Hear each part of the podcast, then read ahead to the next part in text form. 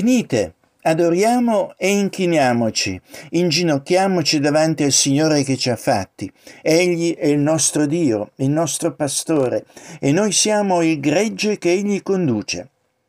Grazie a voi e pace da colui che è, che era e che viene, da coloro che sono davanti al suo trono e da Gesù Cristo, il testimone fedele, il primogenito dei morti e il principe dei re della terra a colui che ci ama e ci ha liberati dai nostri peccati con il suo sangue e che ha fatto di noi un regno e dei sacerdoti del Dio e Padre suo, a lui sia la gloria e la potenza nei secoli dei secoli. Amen. Bentornati. L'intera Bibbia ci presenta uomini e donne che, nonostante tutti i loro difetti, per grazia di Dio sono stati scelti come autorevoli e ispirati portavoce della parola di Dio. Leggendo le loro vicende e ricevendo noi le loro parole con fiducia, noi stessi ne siamo influenzati e siamo portati a fare parte di una storia che si sviluppa oltre il loro tempo, cioè la storia del popolo di Dio. La prima e la seconda lettura, il Salmo 13 e Genesi 22, le letture di oggi, ci parla dei giusti che ubbidiscono a Dio in ogni circostanza.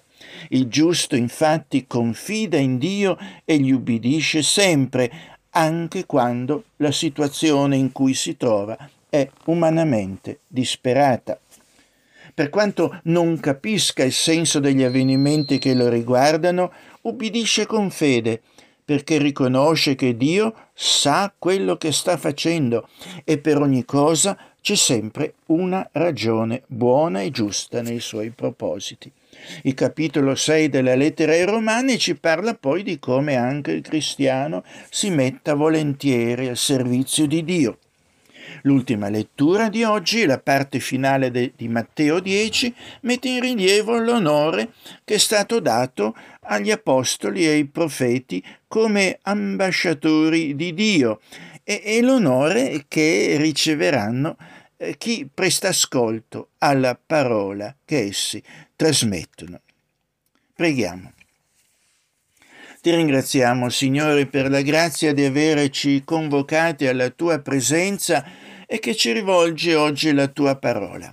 Il mondo incredulo disdegna questi momenti, ma noi ti diciamo, come aveva fatto un giorno l'Apostolo Pietro di fronte a Gesù, quando molti se n'erano andati trovando dure le sue parole, eh, Signore, da chi andremmo noi? Tu hai parole di vita eterna e noi abbiamo creduto e abbiamo conosciuto che tu sei il Santo di Dio. Che il Santo tuo Spirito illumini oggi la nostra mente e il nostro cuore per poter avere dall'incontro con te il massimo beneficio. Nel nome di Gesù. Amen.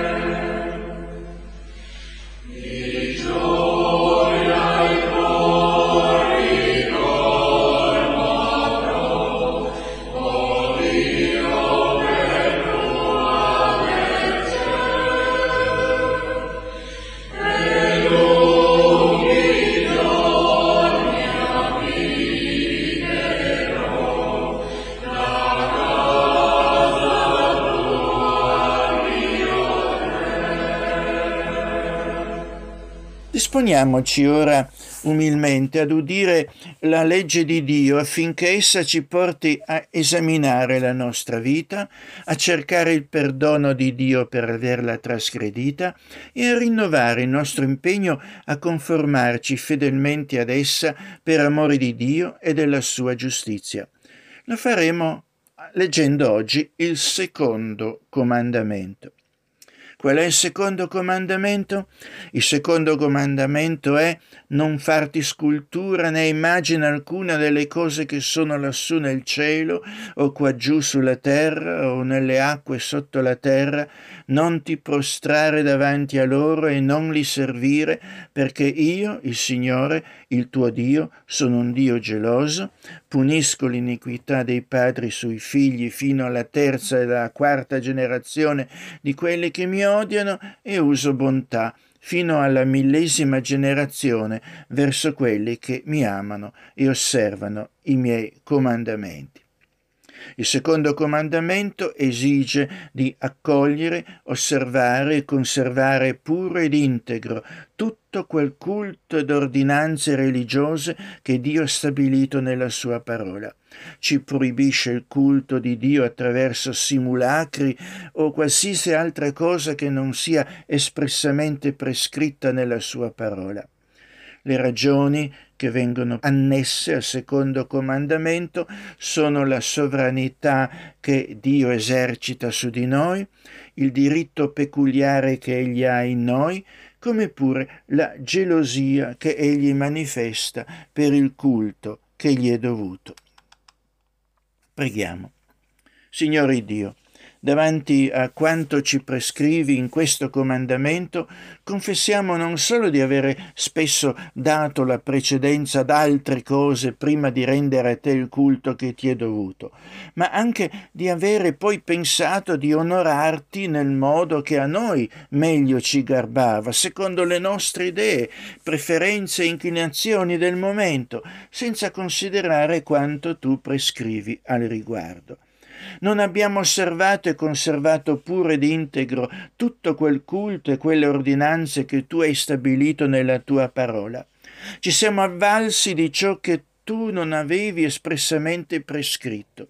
Abbiamo preferito le nostre tradizioni, abbiamo ignorato il dovere di cantare i salmi come tu ci comandi di fare abbiamo disprezzato la sovranità che tu eserciti verso di noi, il diritto peculiare che tu hai su di noi e persino negato che tutto questo ti facesse dispiacere e causasse la tua ira. Perdonaci, te ne preghiamo, e che il tuo Santo Spirito ci sostenga nella determinazione di liberarci da tutto ciò che ti dispiace e di conformare il culto e ogni altra cosa nella nostra vita alla tua volontà rivelata. Te lo chiediamo per i meriti di Gesù Cristo, nostro Salvatore. Amen. Ripetiamo ora la preghiera che Gesù ci ha insegnato. Padre nostro che sei nei cieli, sia santificato il tuo nome, venga il tuo regno, sia fatta la tua volontà in terra come in cielo. Daci oggi il nostro pane quotidiano e rimettici i nostri debiti, come anche noi li rimettiamo ai nostri debitori. Non esporci alla tentazione, ma liberaci dal maligno. Poiché tu è il regno, la potenza e la gloria, in sempiterno. Amen.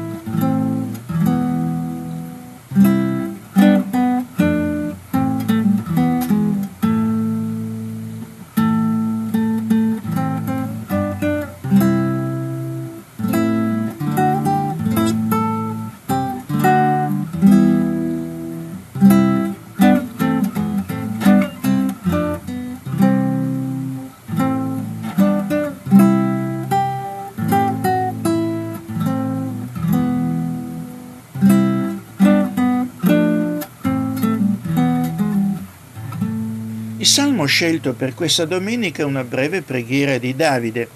La situazione che descrive è quella nella quale lui stesso si trova, oppure quella di un credente con il quale egli si identifica, quella cioè di trovarsi in imminente pericolo di morte. Gli sembra di essere ignorato da Dio come se questi avesse altro da fare e, e non volesse occuparsi di lui. No, egli dice a Dio, non permettere che il mio e tuo nemico prevalga e canti vittoria. Vince i suoi pensieri disfattisti e così si rammenta delle promesse di Dio verso chi gli appartiene ed esprime fiducia che verrà liberato, perché Dio è e rimarrà sempre fedele. Il Salmo 13 è costituito soltanto da una cinquantina di parole, ma di grandissima intensità. Davide si sente dimenticato da Dio. Non dice chi o che cosa lo sta mettendo in pericolo. Sembra quasi che questo pericolo venga dall'interno più che dall'esterno. In questo senso è molto moderno questo struggimento dell'anima, questa angoscia che lui stesso comprende, viene da dentro se stesso. E allora chiede a Dio che dia luce ai suoi occhi perché non dorma il sonno della morte. E così improvvisamente, dopo questa invocazione, c'è un cambiamento completo. Davide diventa risoluto e dice io confido nella tua benignità e il mio cuore esulterà nella tua liberazione, perché egli ha pagato per me. Di solito le traduzioni dicono perché egli mi ha ricompensato, mi ha colmato di beni, ma il testo originale consente anche questa lettura, egli ha pagato per me. Chi ha pagato per me? Gesù Cristo ha pagato per me. Anche in questo salmo c'è un grandissimo messaggio messianico che ci parla di Gesù. Salmo 13. Fino a quando, o Eterno, ti dimenticherai di me? Forse per sempre? Fino a quando sottrarrai il tuo volto da me? Fino a quando mi struggerò nella mia anima e porrò angoscia nel mio cuore tutto il giorno? Fino a quando il mio nemico dominerà su di me? Guarda e rispondimi, o Eterno, Dio mio, dai luce ai miei occhi affinché io non dorma il sonno della morte, perché il mio avversario non dica è il mio potere e perché i miei nemici non si rallegrino quando vacillo. Ma io confido nella tua benignità e il mio cuore esulterà nella tua liberazione. Io canterò all'Eterno, perché egli ha pagato per me. Oh mio Signore, per quanto ancora da me vuoi restare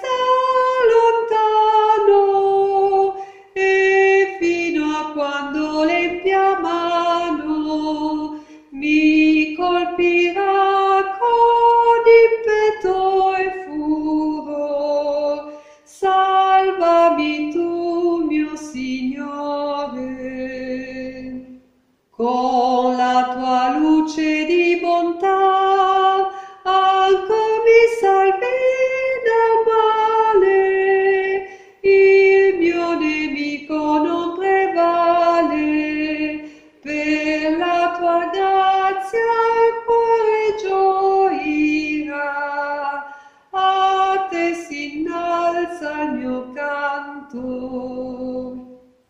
La seconda lettura di oggi è il famoso episodio del sacrificio mancato di Isacco, una terribile prova per il patriarca Abramo.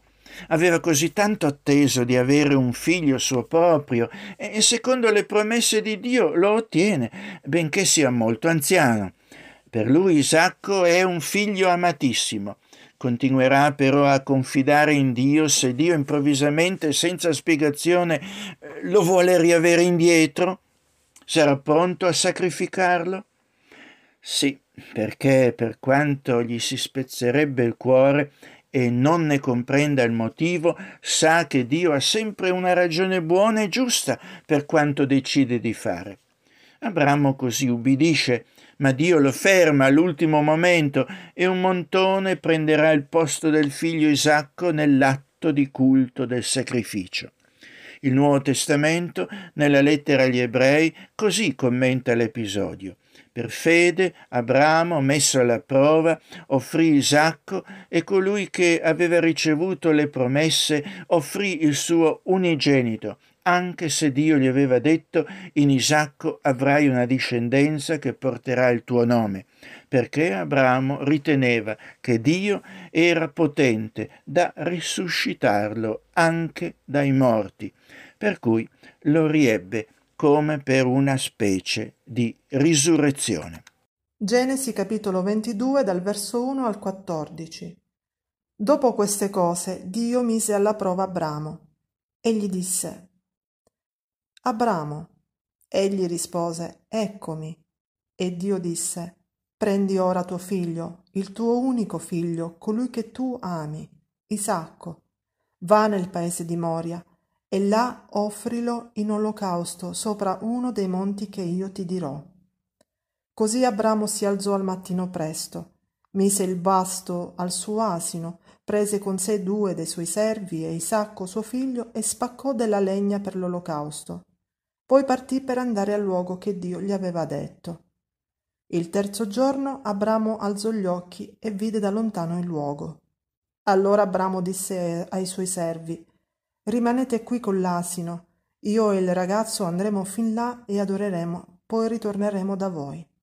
Così Abramo prese la legna per l'olocausto e la caricò su Isacco suo figlio. Poi prese in mano sua il fuoco e il coltello e si incamminarono tutti e due insieme. E Isacco parlò a suo padre Abramo e disse, Padre mio. Abramo rispose, Eccomi, figlio mio. E Isacco disse, Ecco il fuoco e la legna, ma dov'è l'agnello per l'olocausto? Abramo rispose, Figlio mio, Dio provvederà egli stesso l'agnello per l'olocausto. E proseguirono tutte e due insieme. Così giunsero al luogo che Dio gli aveva indicato, e là Abramo edificò l'altare e vi accomodò la legna. Poi legò Isacco, suo figlio, e lo depose sull'altare sopra la legna. Abramo quindi stese la mano e prese il coltello per uccidere suo figlio. Ma l'angelo dell'Eterno lo chiamò dal cielo e disse Abramo, Abramo. Egli rispose Eccomi. L'angelo disse Non stendere la tua mano contro il ragazzo e non gli fare alcun male. Ora infatti so che tu temi Dio, poiché non mi hai rifiutato tuo figlio, l'unico tuo figlio. Allora Abramo alzò gli occhi e guardò ed ecco dietro di lui un montone preso per le corna in un cespuglio. Così Abramo andò, prese il montone e l'offerse in olocausto invece di suo figlio. E Abramo chiamò quel luogo Geova Jai. Per questo si dice fino al giorno d'oggi al monte dell'Eterno sarà provveduto.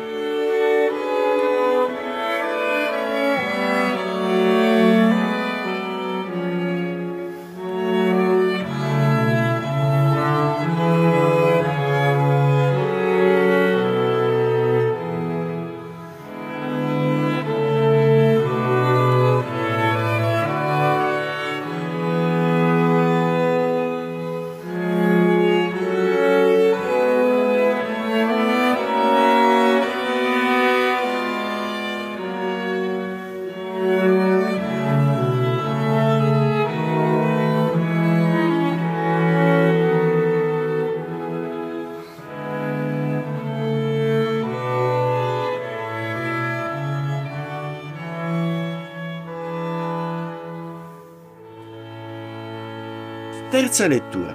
La persona che è stata chiamata da Dio ad appartenergli grazie all'opera di salvezza di Gesù Cristo e, che per questo è stata riscattata dall'asservimento al peccato dalla morte, si pone volentieri al servizio della causa di Dio in questo mondo.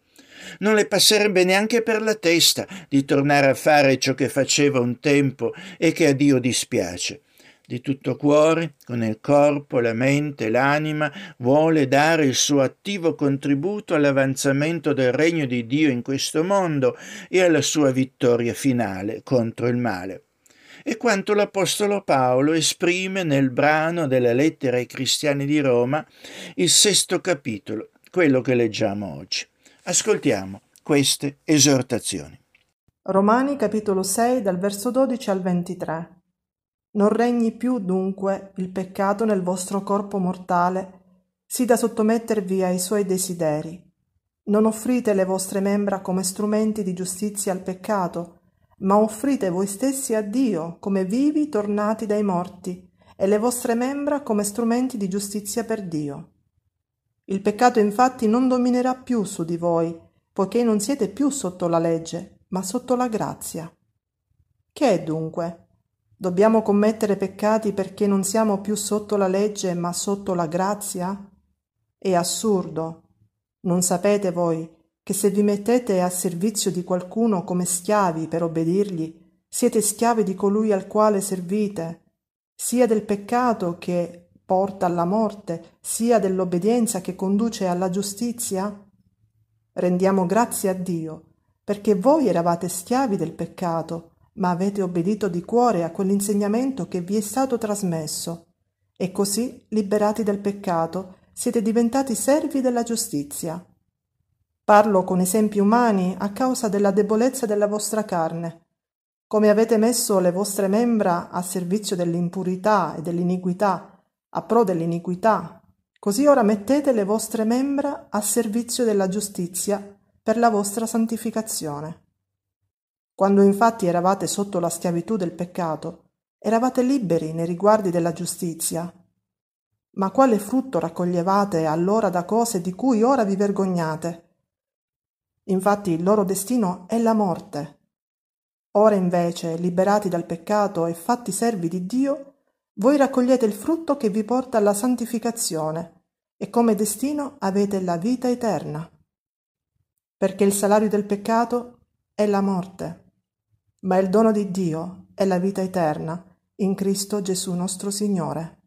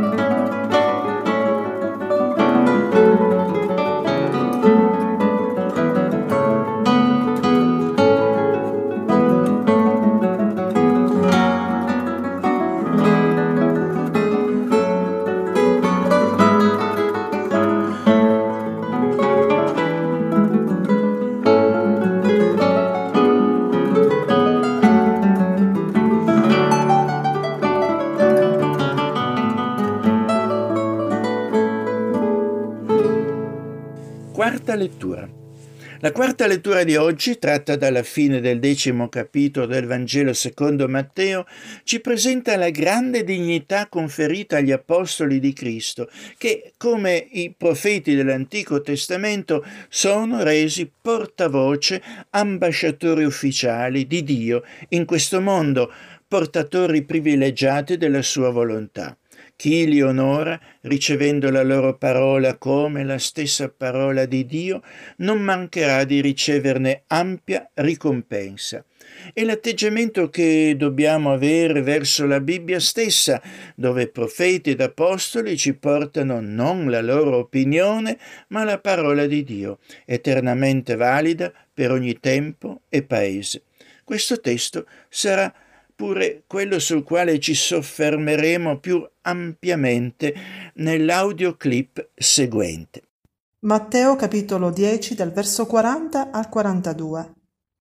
Chi riceve voi riceve me, e chi riceve me riceve colui che mi ha mandato.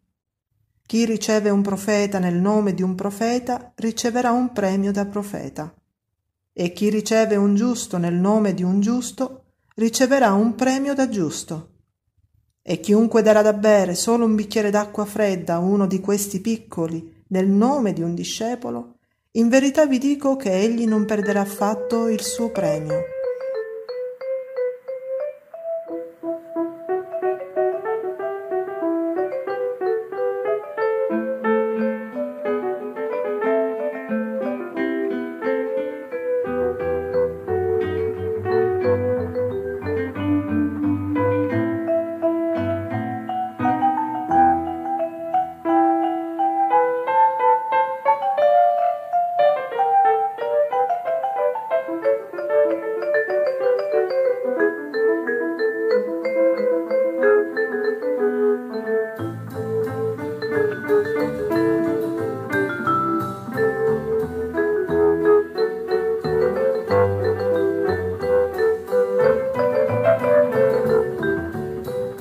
Preghiamo.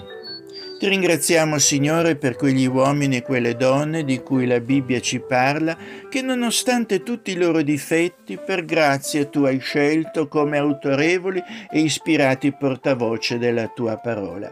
Ti chiediamo che il tuo Santo Spirito operi in noi affinché, leggendo le loro vicende e ricevendo noi le loro parole con fiducia, noi stessi ne sia influenzati e portati ad essere coprotagonisti della storia del popolo di Dio. Vogliamo imparare dall'esempio di quei giusti che ti ubbidiscono in ogni circostanza. Vogliamo confidare in te sempre, anche quando la situazione in cui ci troviamo possa apparirci senza via d'uscita. Per quanto noi non capiamo spesso il senso degli avvenimenti che ci riguardano, vogliamo ubbidirti con fede, riconoscendo che tu sai quello che stai facendo e che per ogni cosa c'è sempre una ragione buona e giusta nei tuoi propositi. Vogliamo metterci volentieri al tuo servizio. Vogliamo onorare gli apostoli e i profeti biblici come i tuoi ambasciatori e così esserti graditi. Onnipotente Dio, che hai edificato la tua Chiesa sul fondamento degli apostoli e dei profeti, essendo Cristo Gesù stesso la pietra angolare, concedici di essere uniti insieme in unità di spirito con il loro insegnamento e che siamo resi un Tempio santo, accettabile a te. Ti chiediamo tutto questo insieme ad ogni altra preghiera che il nostro cuore eleva presso di te per la nostra situazione particolare e bisogni, per Gesù Cristo nostro Signore, che vive e regna con te, e lo Spirito Santo, un solo Dio nei secoli dei secoli. Amen. L'Iddio della speranza, vi riempia di ogni allegrezza e di ogni pace nel vostro credere, affinché abbondiate nella speranza mediante la potenza dello Spirito Santo. Andate in pace, ricordatevi dei poveri e degli afflitti, e l'Iddio della pace sia con tutti voi, ora e sempre. Amen.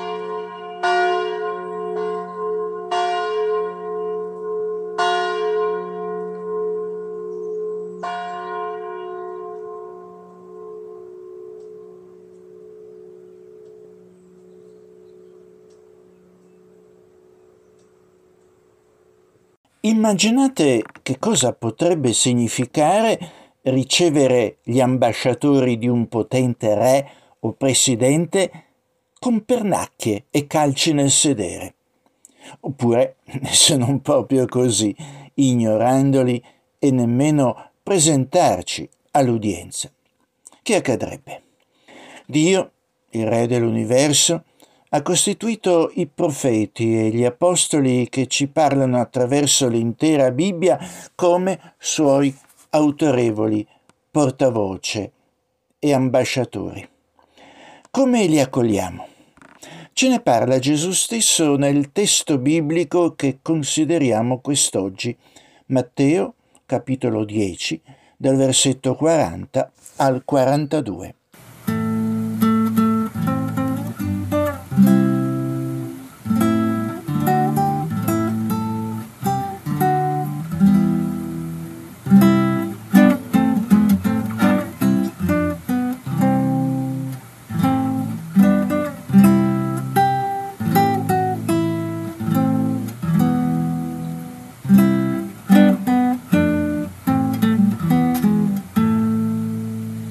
Testo del Vangelo di quest'oggi si compone di pochi versetti posti al termine del capitolo 10 di Matteo.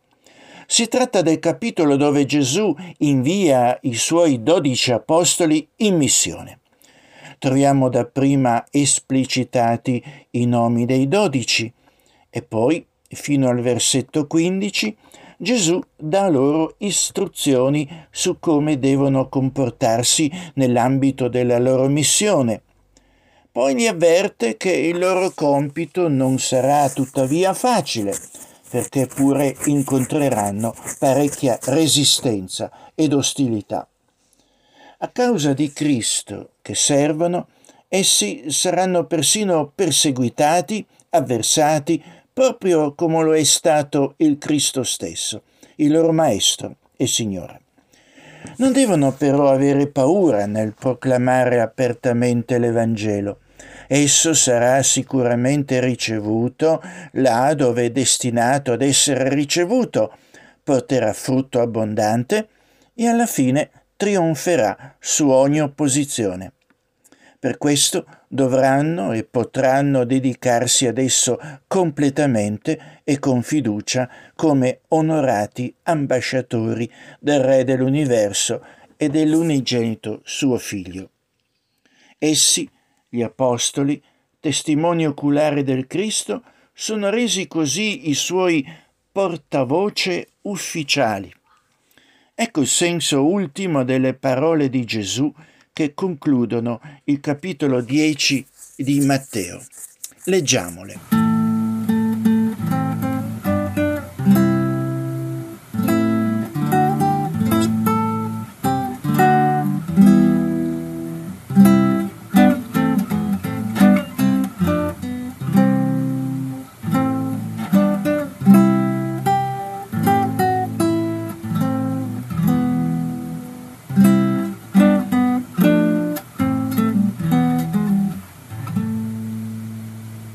Matteo capitolo 10 dal verso 40 al 42. Chi riceve voi riceve me, e chi riceve me riceve colui che mi ha mandato. Chi riceve un profeta nel nome di un profeta riceverà un premio da profeta. E chi riceve un giusto nel nome di un giusto riceverà un premio da giusto. E chiunque darà da bere solo un bicchiere d'acqua fredda a uno di questi piccoli nel nome di un discepolo, in verità vi dico che egli non perderà affatto il suo premio.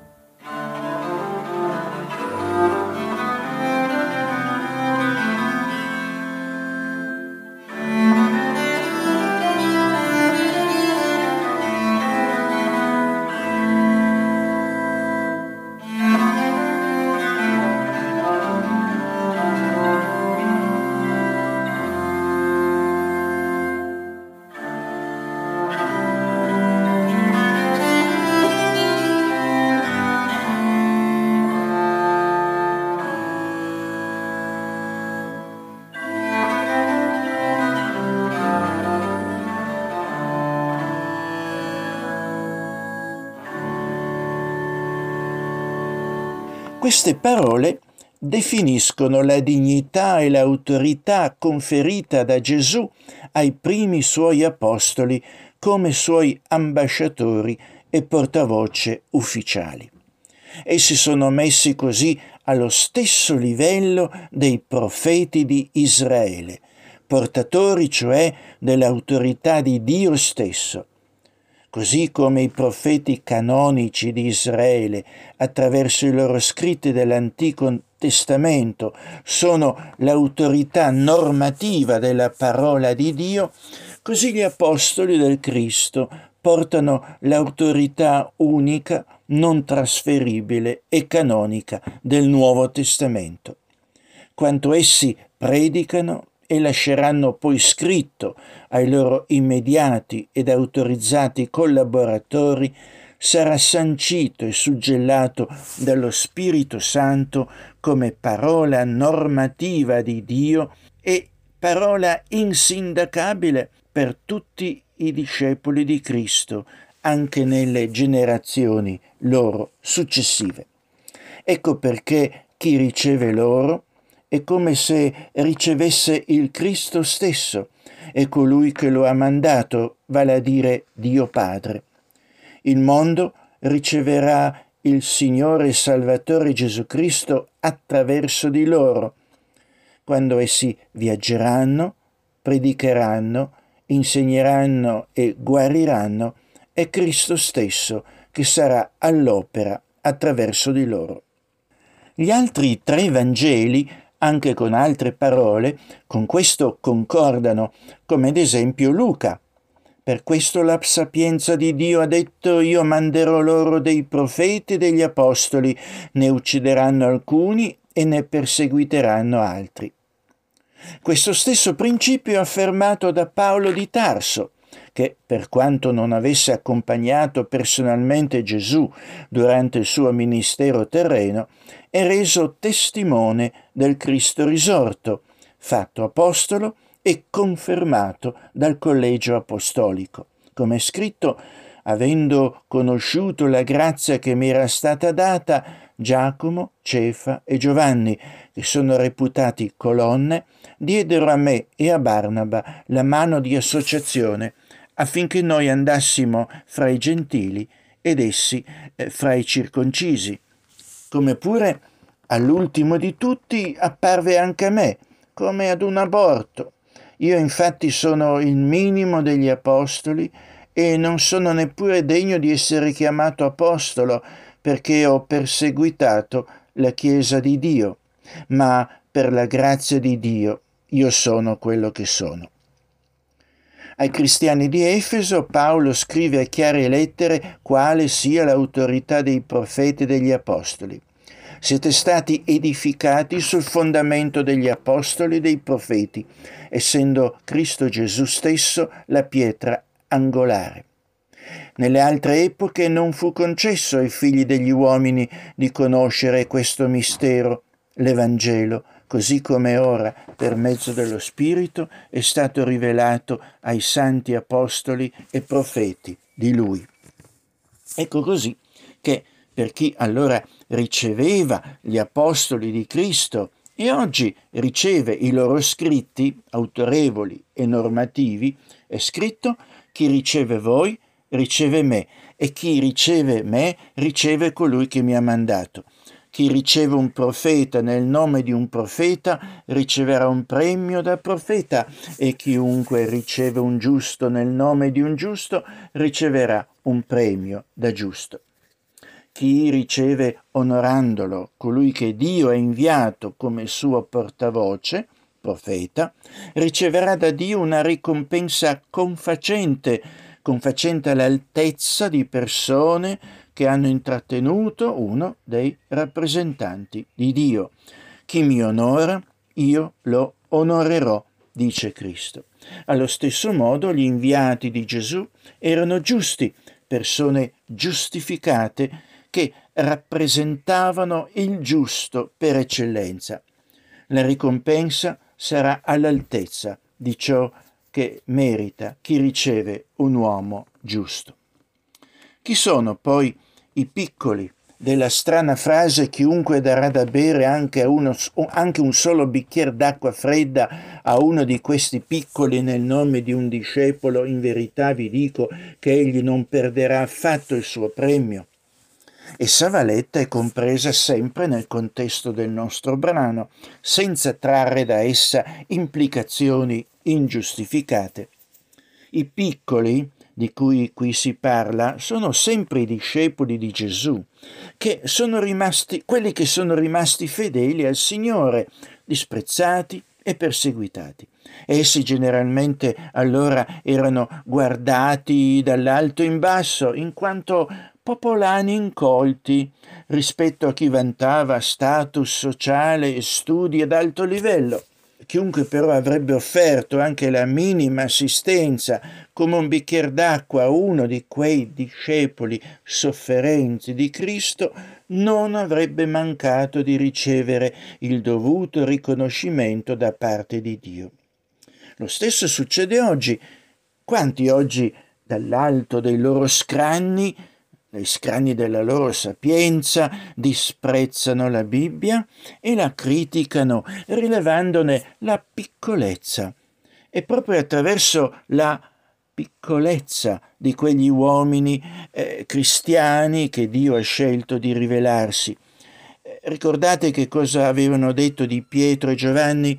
Ora essi, vista la franchezza di Pietro e di Giovanni, e avendo capito che erano uomini illetterati e senza istruzione, si meravigliavano e riconoscevano che erano stati con Gesù. Lo stesso nelle prime comunità cristiane quando l'Apostolo dice riguardate infatti la vostra vocazione, fratelli, poiché non ci sono tra di voi molti savi secondo la carne, non molti potenti, non molti nobili, ma Dio ha scelto le cose stolte del mondo per svergognare le savie, e Dio ha scelto le cose deboli del mondo per svergognare le forti, e Dio ha scelto le cose ignobili del mondo e le cose spregevoli e le cose che non sono per ridurre a niente quelle che sono, affinché nessuna carne si glori alla sua presenza. A tutti questi cristiani portatori della parola di Dio, anche un piccolo gesto di benevolenza verso di loro non rimarrà senza ricompensa. Essi sono piccoli e insignificanti agli occhi del mondo, ma di grande importanza per Dio, perché li ha fatti portavoce della sua parola, suoi ambasciatori.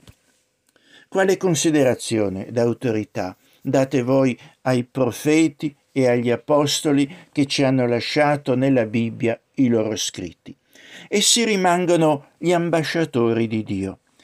Preferite forse ad essi la sapienza e l'autorità degli eruditi filosofi e scienziati di questo mondo? Vi sbagliereste perché è proprio nelle sacre scritture dell'Antico e del Nuovo Testamento che Dio ha elargito a noi la sua sapienza. È importante pure dire per terminare che i profeti e gli apostoli del canone biblico non hanno lasciato loro eh, successori diretti ed autorizzati, eh, così come pretendono coloro che vantano di esserlo, né eh, nelle grandi strutture ecclesiastiche né nelle varie sette di grandi pretese che continuano a sorgere l'autorità degli antichi profeti ed apostoli non è trasferibile ad alcuno. Essi soltanto rimangono l'autorevole punto di riferimento e di confronto per ogni cristiano. Ogni altra autorità o documento rimane secondario e dipendente da loro. Possiamo criticare e persino disubbidire, se necessario, ad ogni altra autorità, ma non ci è lecito criticare o mettere in questione l'autorità dei profeti ed apostoli che lo Spirito Santo ha costituito suoi portavoce nelle sacre scritture canoniche. Come afferma la confessione di fede elvetica, noi crediamo e confessiamo che le scritture canoniche dei santi profeti e apostoli dell'Antico e del Nuovo Testamento sono la vera parola di Dio e che hanno sufficiente autorità da se stesse e non dagli uomini cioè senza avere bisogno che siano prima degli uo- da, autenticate dagli uomini. Dio ha infatti parlato personalmente ai padri, profeti apostoli e parla ancora a noi attraverso le sacre scritture. Così pure la confessione di fede di Westminster afferma l'intero consiglio di Dio al riguardo di tutte le cose necessarie alla sua propria gloria. La salvezza degli uomini, la fede e la vita è espressamente contenuto nella scrittura, oppure può esserne derivato come conseguenza buona e necessaria. Adesso nulla potrà mai essere aggiunto, né per nuove rivelazioni dello Spirito o per tradizione umana. Il giudice supremo al quale dovranno essere sottoposte per esservi giudicate tutte le controversie religiose, ogni decreto di concili, opinione di antichi scrittori, dottrine umane e spiriti private, e nelle cui sentenze dobbiamo trovare la nostra pace, non può essere altri che lo Spirito Santo che si esprime attraverso le scritture.